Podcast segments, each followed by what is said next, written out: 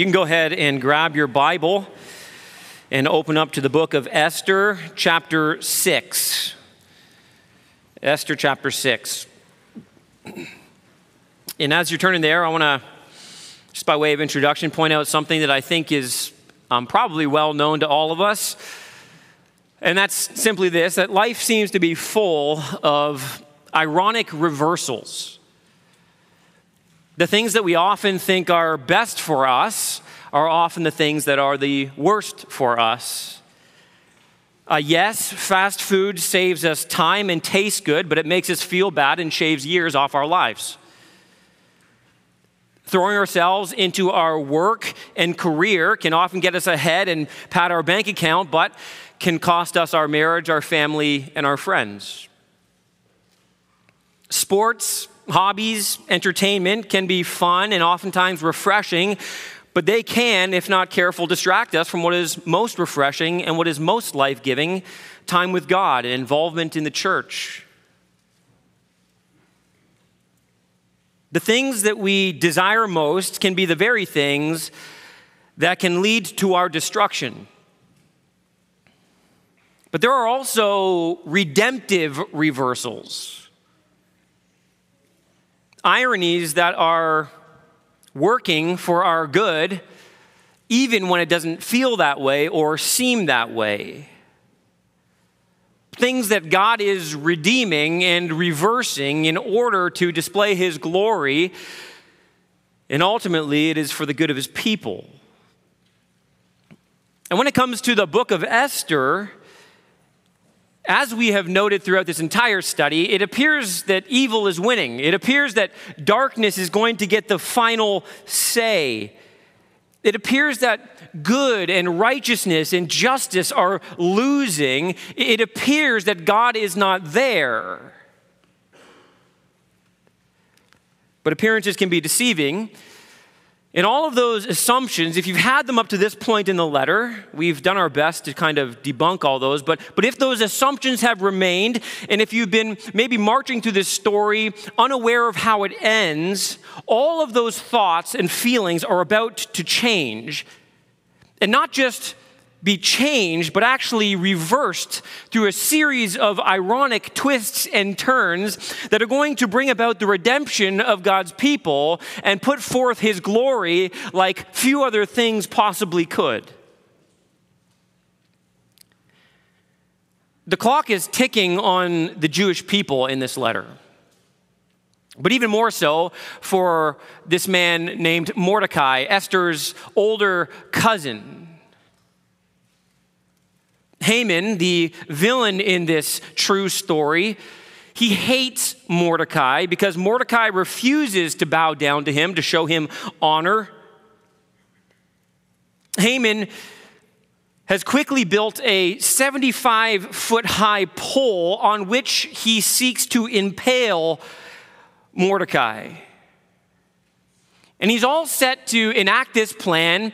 He's built this giant pole on his front lawn, and he wants now to rush into the presence of the king in order to ask the king to grant his request. Let me put Mordecai to death in public display. Let me once and for all smash this man's prideful resistance.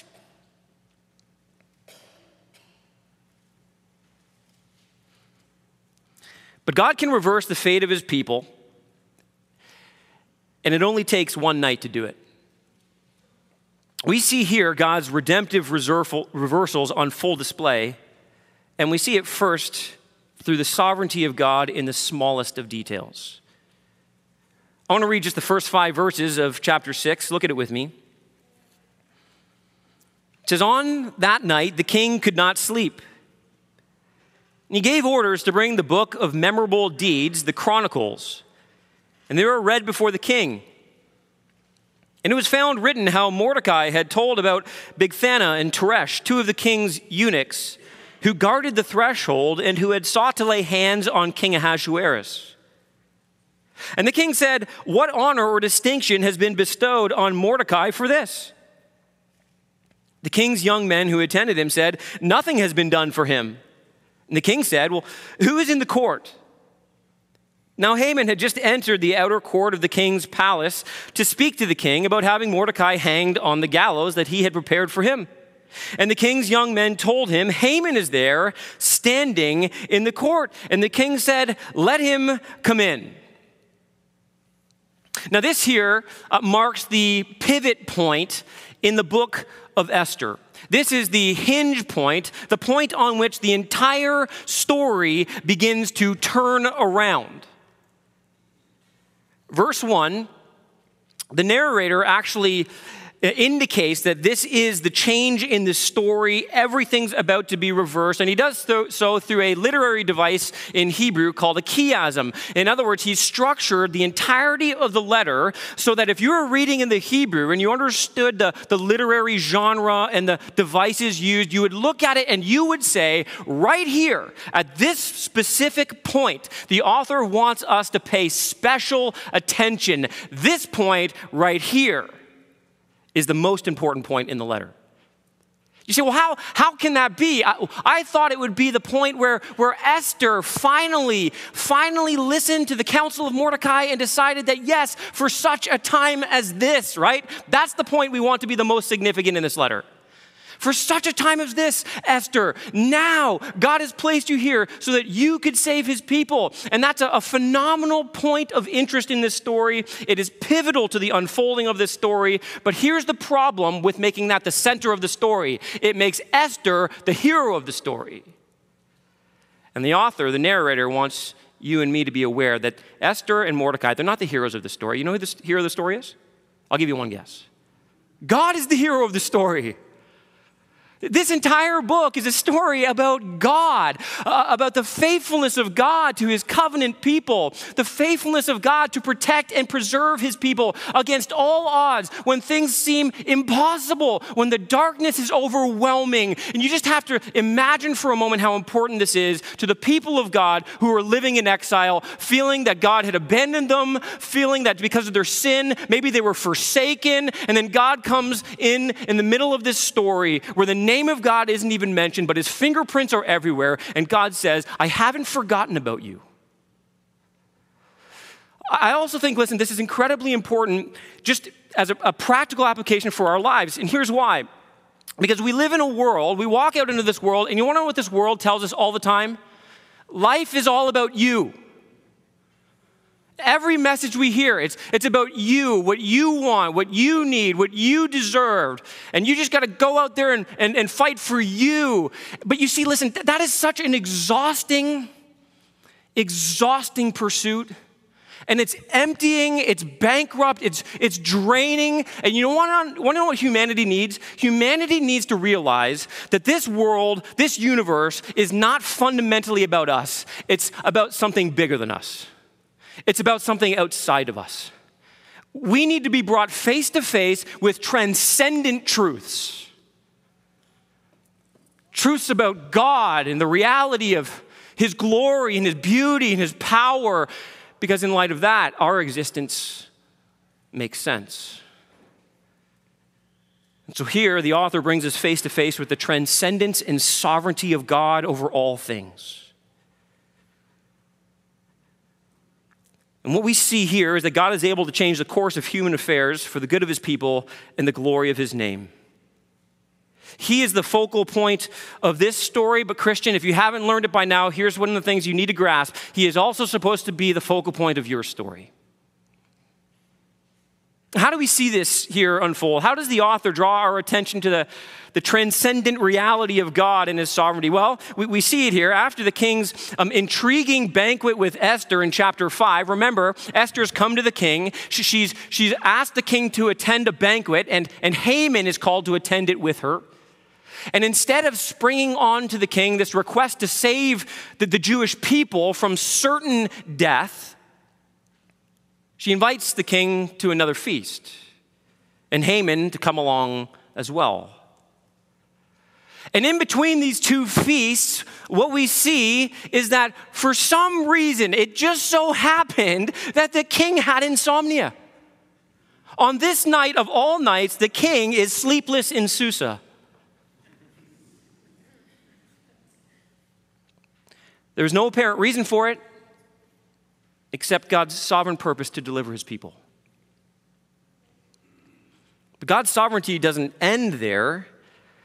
God actually directs his activities for the night. Now, I don't know about you, but, but when you're having trouble sleeping, what do you do to try and get yourself back to sleep? You get a book, right? Some of you are like, no, I put on Netflix. Listen, they don't have Netflix, there's no streaming, so he does the next best thing, he gets a book. And he doesn't just get any book. He gets like, "Hey, let's let's go to the, the history of my reign and let me let me hear about all the good things people have done for me."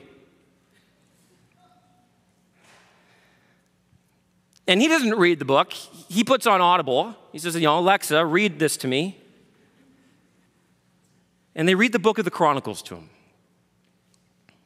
He's listening to a reading of the government records, the, the chronicles of his reign. But instead of lulling him to sleep, something jolts him awake. He hears uh, about an attempt from two of his eunuchs to assassinate him, and how one man intervened, a man by the name of Mordecai. Now, in situations like this, part of the reason for recounting these deeds is to make sure that people, people were properly rewarded for serving the king by revealing assassination plots. This is a great deterrent and a great help to preserving your own life as the king. Well, what do you do to make sure people don't get away with treachery? You, you just you reward people like crazy for uncovering these kind of plots. So he asks this simple question well, what's been done to honor this man, Mordecai? And to his shock, he hears the answer is nothing. Nothing's been done to reward this man. This obviously is unacceptable, and he wants to rectify this immediately. And so here's what you and I need to pay attention to. What looks like a simple or minor oversight is all a part of the plan of God to save and redeem his people. I hope, I hope you are beginning to see that both good times and bad times are within the plan of God in your life in the biggest things and in the smallest things, listen, God is at work. There's nothing in your life outside of the purview of God's sovereignty, and Esther is a living illustration of Romans 8:28 that God is indeed working all things for the good of those who love him and are called according to his purpose. God always is. Well, what should we do? That's the, the question. What should we do to honor this man, Mordecai? Well, the king has this habit of being indecisive. Remember, he's a, he's a weak, petty, kind of a tyrannical king, and, and he can't make up his own mind. So, of course, he runs to his advisors. Somebody, somebody tell me what I should do to honor this guy. Well, verse 4, he asks who's in the court.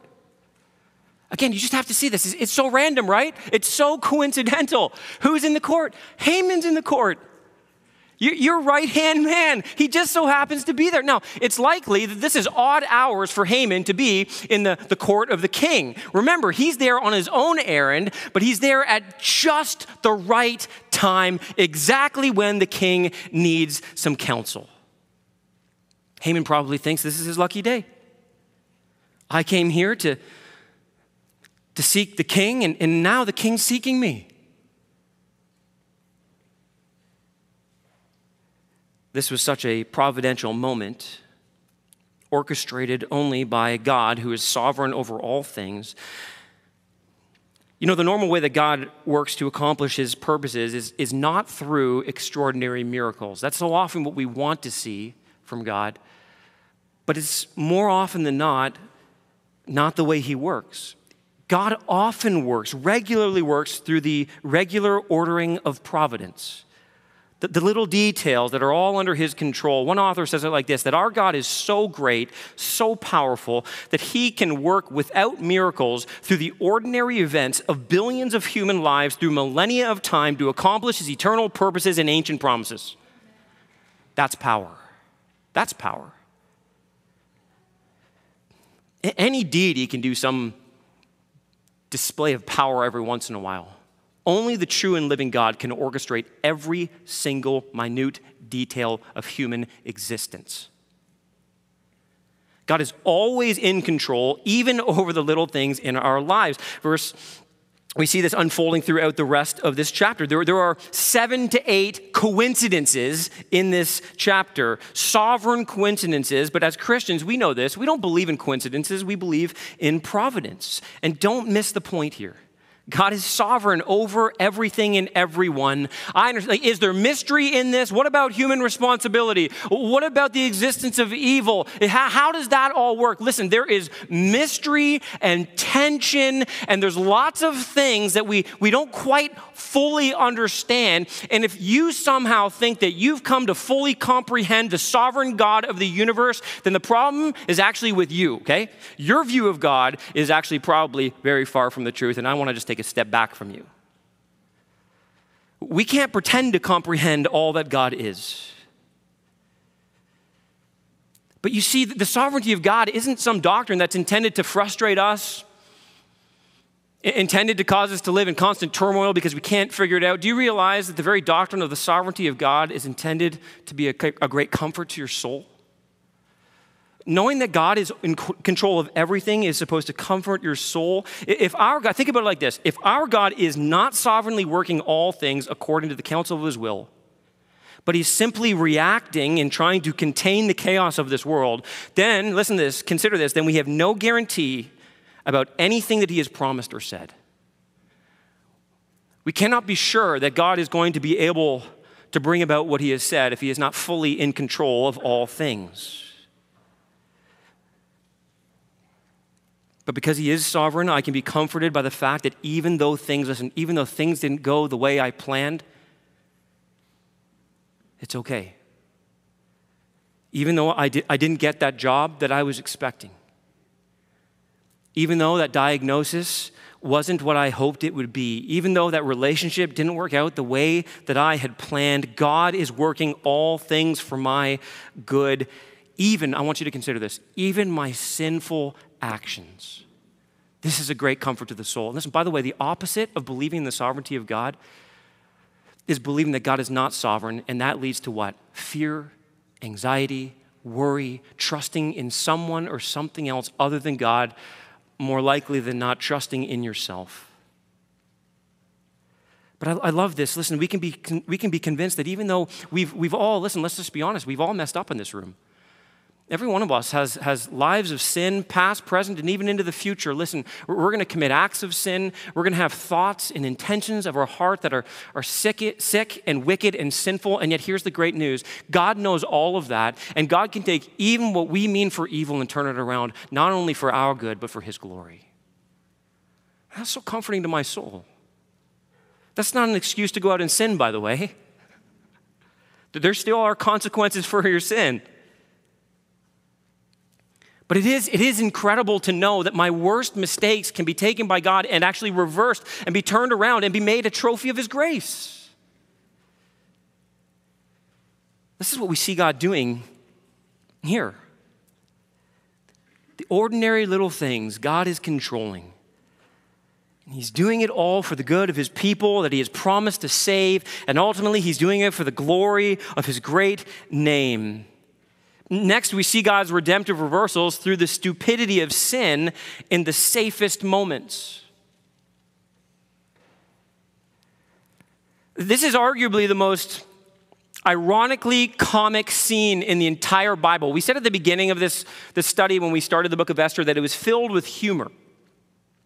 And I honestly think that when you read this chapter here, I mean, it's hilarious. It's hilarious the way that God's providence and sovereignty are put on display. There, there's an incredible poetic justice, a beautifully ironic, redemptive reversal.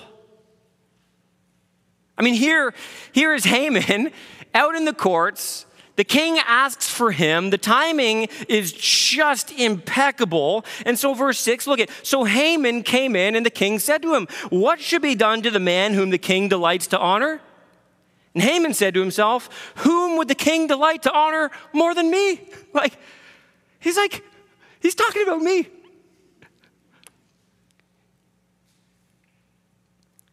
And so Haman, he comes up with this brilliant idea. He says to the king, For the man whom the king delights to honor, let royal robes be brought, which the king has worn, and the horse that the king has ridden, and on whose head a royal crown is set. And let the robes and the horse be handed over to one of the king's most noble officials. Let them dress the man whom the king delights to honor. And let them lead him on the horse through the square of the city, proclaiming before him, Thus shall it be done to the man whom the king delights to honor. Oh, this is amazing. I honestly don't think it gets much better than this in the Bible. I mean, at this point, Haman thinks this is the best day ever. It's going to end up being Haman's horrible, no good, very bad day very quickly. you see, we look at, at Haman and just look, assumptions can make us all look like fools. And Haman is filled with assumptions because Haman is filled with sin, pride. And, and Haman is, is filled with sin and pride because Haman thinks he is safe and secure. He doesn't think his sin is a problem. He's not worried about his sin. He doesn't care or think about what it will cost him. He thinks he is perfectly okay. And I just, I want to reiterate something that I, I, believe you know, but if you don't, or maybe you struggle with this, I hope this is helpful for you today. Sin will always make you stupid. Like, I don't like that word. You shouldn't say that in church. Take that up with God. Proverbs 12, verse 1 Whoever loves discipline loves knowledge, but he who hates reproof is stupid. Okay? Kids, talk to your parents later. Listen to what Jeremiah says. Jeremiah 4, okay? This is the weeping prophet, prophet who's talking about God's people in, in their rejection and rebellion against God, okay? He, remember, Jeremiah goes to deliver this crazy message telling the people that when if you don't repent, and you certainly won't, you are going to be dragged off into exile. You're going to lose everything. And listen to what he says to the people of God. This is from the mouth of Jeremiah, but through the Spirit of God, okay? For my people are foolish. They know me me not. They are stupid children. This is God. They have no understanding. They are, listen to this, they are wise in doing evil, but how to do good, they know not. Sin is stupid. Sin makes you stupid. We don't want to be stupid. Amen? Okay. God doesn't want us to be stupid either. That's the message here. But I want you to see how stupid sin is, okay? In Haman's life, he is an amazing example of what all of humanity loves to do. Did you notice in what he wants? You, you, just listen again. What does he want to do to the man whom the, the king delights? Did you, did you piece it together? You know what he's saying to do? Treat him like the king. Get the king's robe, put it on him. Get the king's crown, put it on him. Why? Why does he do that? Because Haman wants to be king. He, he wants the position, he wants the power, he wants the prestige. I mean, that's where he finds his significance. It's when he is in control, when he's sitting on the throne. But you see, deep down inside, in all of us, because of our sinful nature, every one of us wants to be king. It's a reality as old as the Garden of Eden, where the, the serpent tempted Adam and Eve. And ultimately, what was he tempted to do? You don't need God as your king. You don't need to listen to God. You don't need to obey God. You deserve to be king. You can be like God.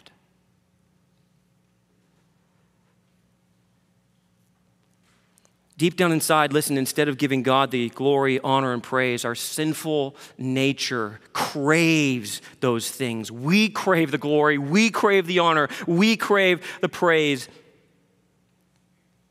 And just like our first ancestors, Adam and Eve, who, like Haman, were given unwise counsel. Remember, Haman was given this unwise counsel to build this, this pole in the middle of his front yard upon which to impale Mordecai. That was the counsel given by his wife and friends.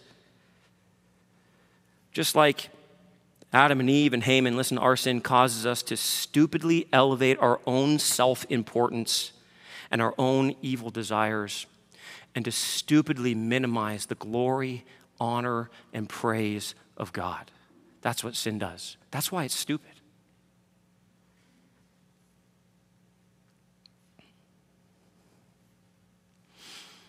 What's ironic here is that Haman gives great advice. and the king accepts this advice. It's like, this is, Haman, this is a brilliant, brilliant idea. And then he drops this bombshell on him. Look at verse 10. Then the king said to Haman, Hurry, take the robes and the horse, as you have said, and do so to Mordecai the Jew who sits at the king's gate. Leave out nothing that you have mentioned. Mordecai?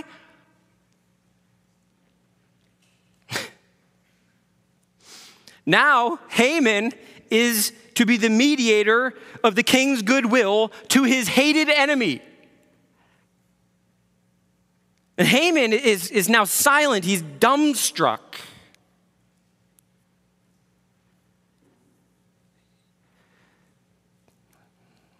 But he does what the king asks.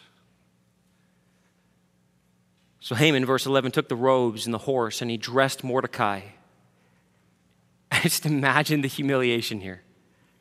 Imagine the seething anger burning in his heart. And he led him through the square of the city, proclaiming before him. I wonder if he did this in a monotone voice Thus shall it be done to the man whom the king delights to honor.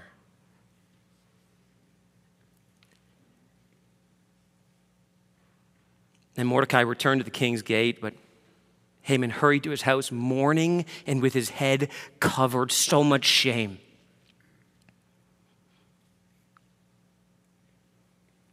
Haman told his wife Zeresh and all his friends everything that had happened to him. Then his wise men and his wife Zeresh said to him, Listen to this if Mordecai, before whom you have begun to fall, is of the Jewish people, you will not overcome him but will surely fall before him. And at this point, Haman's thinking, Why didn't you say that the first time I said, Let's build a stake in our front lawn?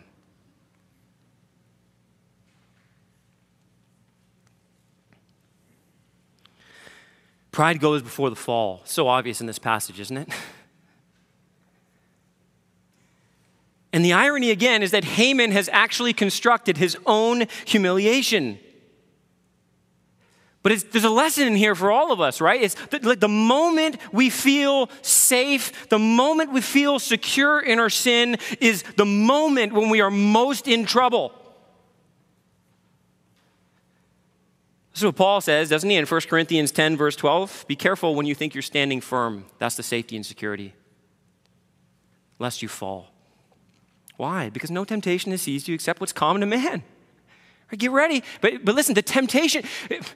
The moment you like, I've got this all figured out. The Christian life is going well. I'm doing everything I should. I've, I've, look what I've done. The moment you get to that place where it becomes again all about you and nothing about God is the moment you're about to take a massive fall. Throughout Scripture, God vindicates the righteous and he disrupts the plans of the wicked and again, the irony, the redemptive reversals are fascinating because God will very often use their own desires, their own plans, and their own actions to bring about the, their own very downfall. He's mortified and he's ashamed. The tables have turned. His wife and his friends, this is again how ironic. You have to see all of the, the irony here. His wife and his friends now become the bearers of bad news, but of good theology. You want to attack the covenant people of God? That's a battle you can't win. And I just, again, can I remind you, this side of the cross, we are the covenant people of God. We are the people that have been purchased with the blood of Jesus Christ. We have entered into the new covenant by his blood. That's what we celebrate uh, when we uh, take the Lord's Supper. We're reminded of the new covenant. And listen, what's true of the people in the Old Testament is true of the people of God in the New Testament. Our God will never leave or forsake us. Our God has promised to be with us even to the end of the age. Our God has promised, listen, that darkness will not overcome the light. And our God is faithful to his covenant. God is watching over his people. And some of you, you need to hear this today because you, maybe you just feel alone. You feel like God is distant. You feel like maybe the circumstances of your life are, are telling you something other than what is true in the scriptures. And that is this that God is watching over you. God deeply cares for you. He has not forgotten you. But Haman's example also shows humanity's sinful tendency towards self deception. We can so easily deceive ourselves in our sin. We can convince ourselves that we're actually more safe and secure than we are. We can convince ourselves that our sin is not going to lead to our destruction.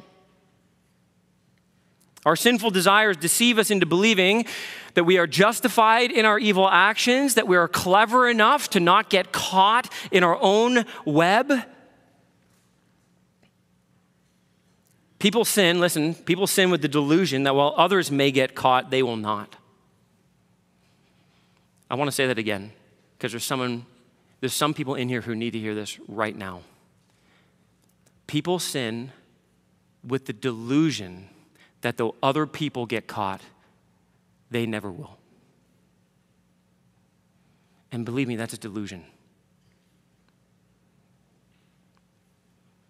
The irony is that we are usually undone by our own actions. Sin makes you stupid. And what we also learn here from Haman is a lesson that was drilled into me as a young boy by my mother be sure your sins will find you out. Be sure your sins will find you out. That put the fear of God in me as a child. But it was a good fear. And can I just say that all sin leads to death, but hidden sin often brings sudden destruction?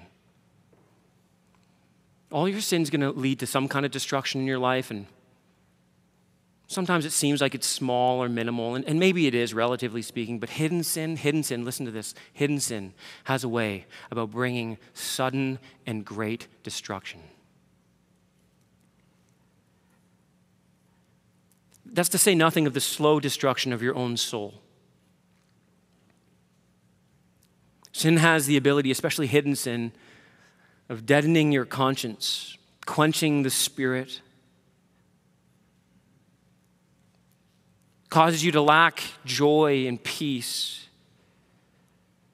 There's a restlessness in your soul, an uneasiness, an anxiety, a fear, a worry. It produces self consciousness and, and, and selfishness. Sin has this interesting way, listen, of, of being cyclical in nature. It, it, doesn't just kind of stay steady or neutral. Sin breeds sin, breeds sin, breeds sin, and it breeds more sin and different sin and worse sin. Especially, especially, hear this, especially when it's hidden sin. So we saw in Psalm 19. Those hidden sins lead to presumptuous sins. Those presumptuous sins, they can lead you, listen, to great transgressions where that sin has massive dominion over your life. And God wants you to be spared from that reality. Hidden sin often increases our fear, anxiety, our anger, and our sense of hopelessness. Sin never satisfies. It only, only brings death and destruction to you and sadly, listen, to countless others who are impacted by it. And that's the blindness of sin. The self deception of sin is so often, my sin is only hurting me. My, my sin is just about me. I, I don't, it's not hurting anybody else. It doesn't affect anybody else. But listen, your sin has radical impact on those people who you say you love. Your sin has an impact on the body of Christ.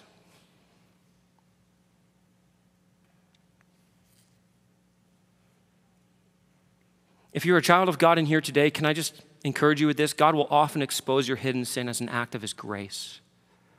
I, I know this is hard to hear because so often, listen, there's two ways this can go in your life if you have hidden sin. Actually, there's three ways. The first way is this you can live in your hidden sin and in the misery of your sin, suffering the consequences internally and even externally. But nobody may never, may ever know about the sin in your life. Nobody will know. You just go through your life killing your conscience, destroying your soul, and one day, one day that sin will be exposed in the presence of God, the judge of the universe. It won't be hidden. Or, listen, you can go through your life in hidden sin And God, listen, in his kindness and grace, can expose that sin. He, he can make sure it gets out, even though everything in you wants to keep it buried. And I promise you, when it comes out like that, it is, it is so much more humiliating. It is embarrassing. I mean, it is just awful. And by the way, can I just add this as a consequence? When your sin gets exposed, the wreckage of that exposure, because you weren't the one to bring it to light, the wreckage of that exposure is actually generally speaking, exponentially greater than if you do this, okay? Than if you do it like this. You know you have hidden sin, you're convicted about the sin, and you know God is saying, bring the sin to light.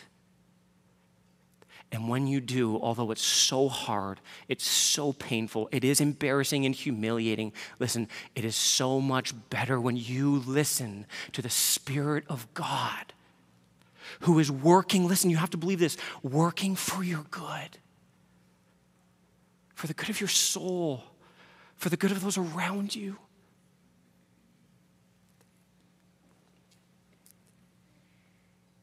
And I want you to notice here, there is no sign of Haman repenting here, is there? None.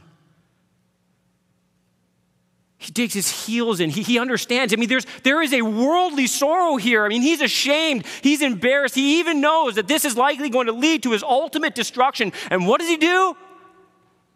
He buries it, he suppresses it.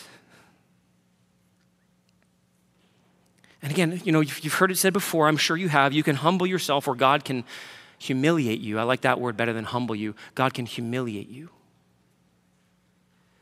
And humility is God's desire of us. It's actually a mark of a disciple of Jesus Christ. So if you're hiding sin, you should not feel safe and secure. Some of you in here do, and the Spirit of God is pressing in right now. And the worst thing you can do is do what Haman did and just kind of suppress it and forget about it and not deal with it. The best thing you can do is expose it and get it out to the open and deal with it by the grace of God. And what's so sad here is verse 14. While they were yet talking with him, the king's eunuchs arrived and hurried to bring Haman to the feast that Esther had prepared. It's almost like it's saying, listen, Haman ran out of time. He had the moment. The moment was right there, but he ran out of time. All of a sudden, we're moved into the next scene, and we see next God's redemptive reversals through the salvation of man in the severest of circumstances. And what we see next in this next chapter is that God is able to turn the most desperate circumstances into displays of his grace. So they hurried, verse 1. Sorry, so the king and Haman went to, into the feast with Queen Esther. And on the second day, as they were drinking wine after the feast, the king again said to Esther, What is your wish, Queen Esther? It shall be granted you. And what is your request? Even to the half of my kingdom it shall be fulfilled.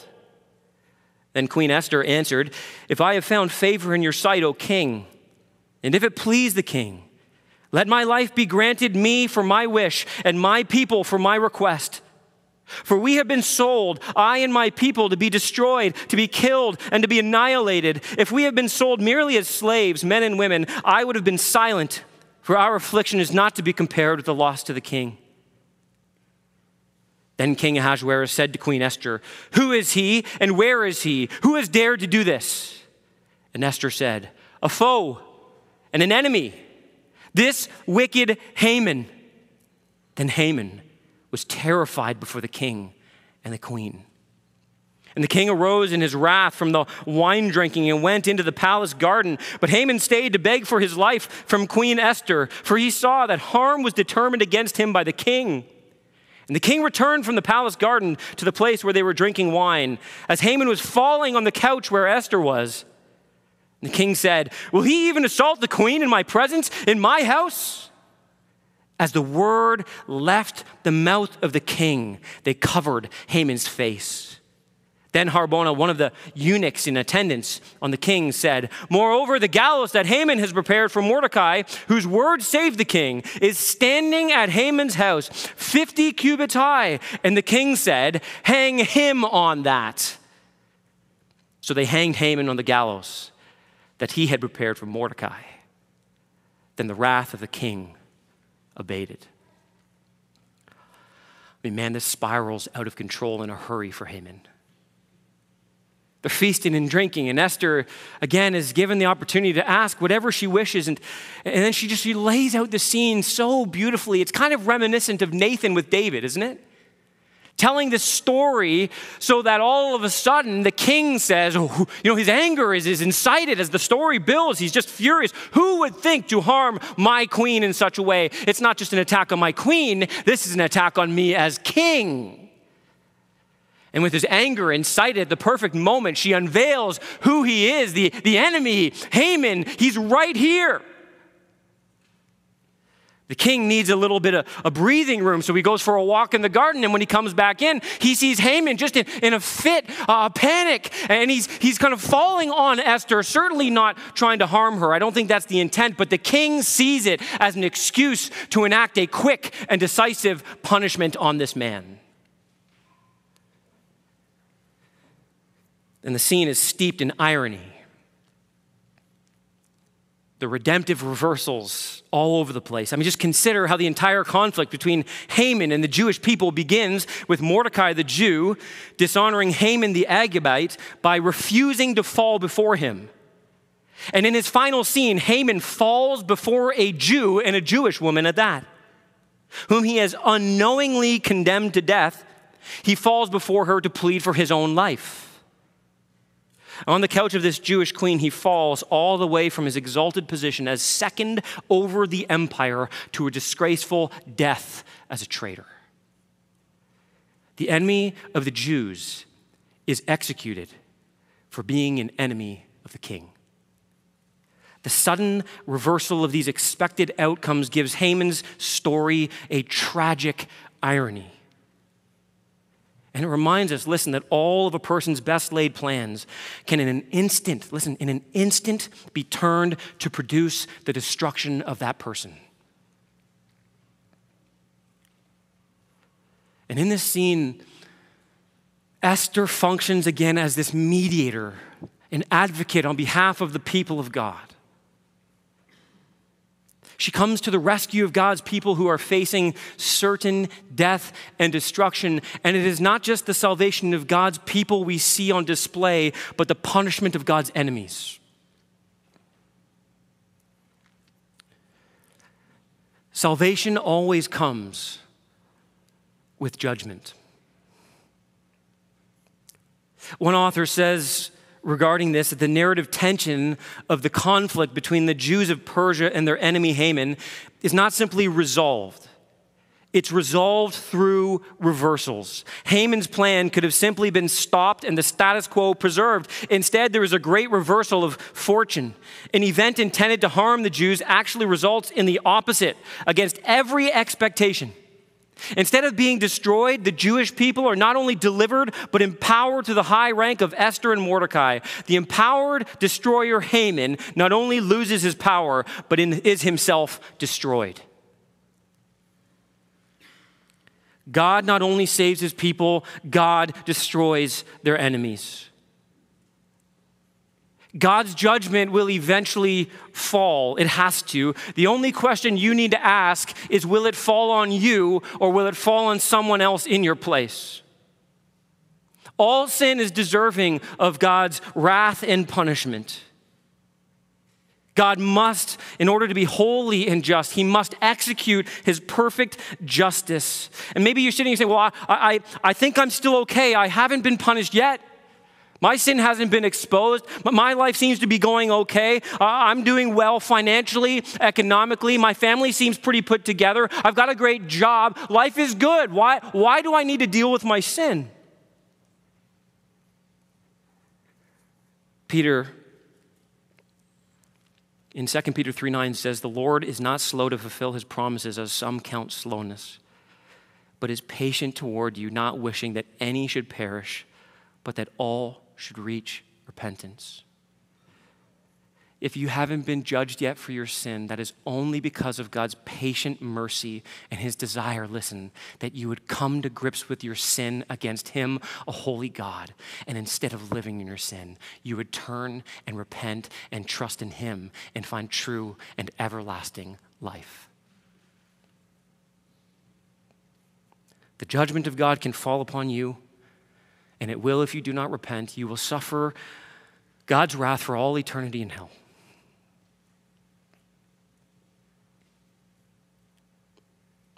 But the Bible says this in Proverbs 28 13. Listen, whoever conceals his transgressions will not prosper, but he who confesses and forsakes them will obtain mercy. The judgment of God can fall upon you or it can fall upon Jesus in your place. And part of this story, listen, it, it, it's moving so quickly, I think, in one sense, to, to help us see, listen, that the judgment of God can happen so fast. We think we're safe, we think we're secure, we, we, think we've got all the time in the world, and just like that, in a blink of an eye, it could all be over. And in a moment, it could be too late.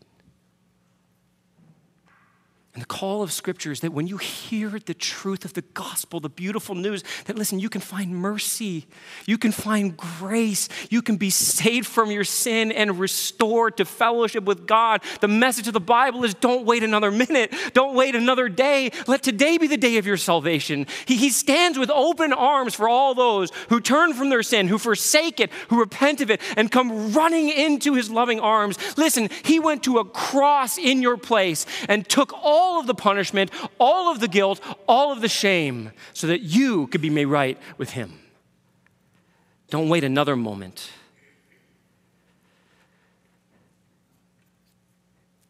And the good news is that he not only opposes the proud, but he gives grace to the humble. I love how this ends. Look at verse 1 of chapter 8. On that day, King Ahasuerus gave to Queen Esther the house of Haman. Look at this beautiful reversal the enemy of the Jews. And Mordecai came before the king, for Esther had told what he was to her. And the king took off his signet ring, which he had taken from Haman, and gave it to Mordecai. And Esther set Mordecai over the house of Haman. God's redemptive reversal here points us ultimately to the gospel, which is, by the way, if you haven't figured it out, it is the greatest redemptive reversal in all of history.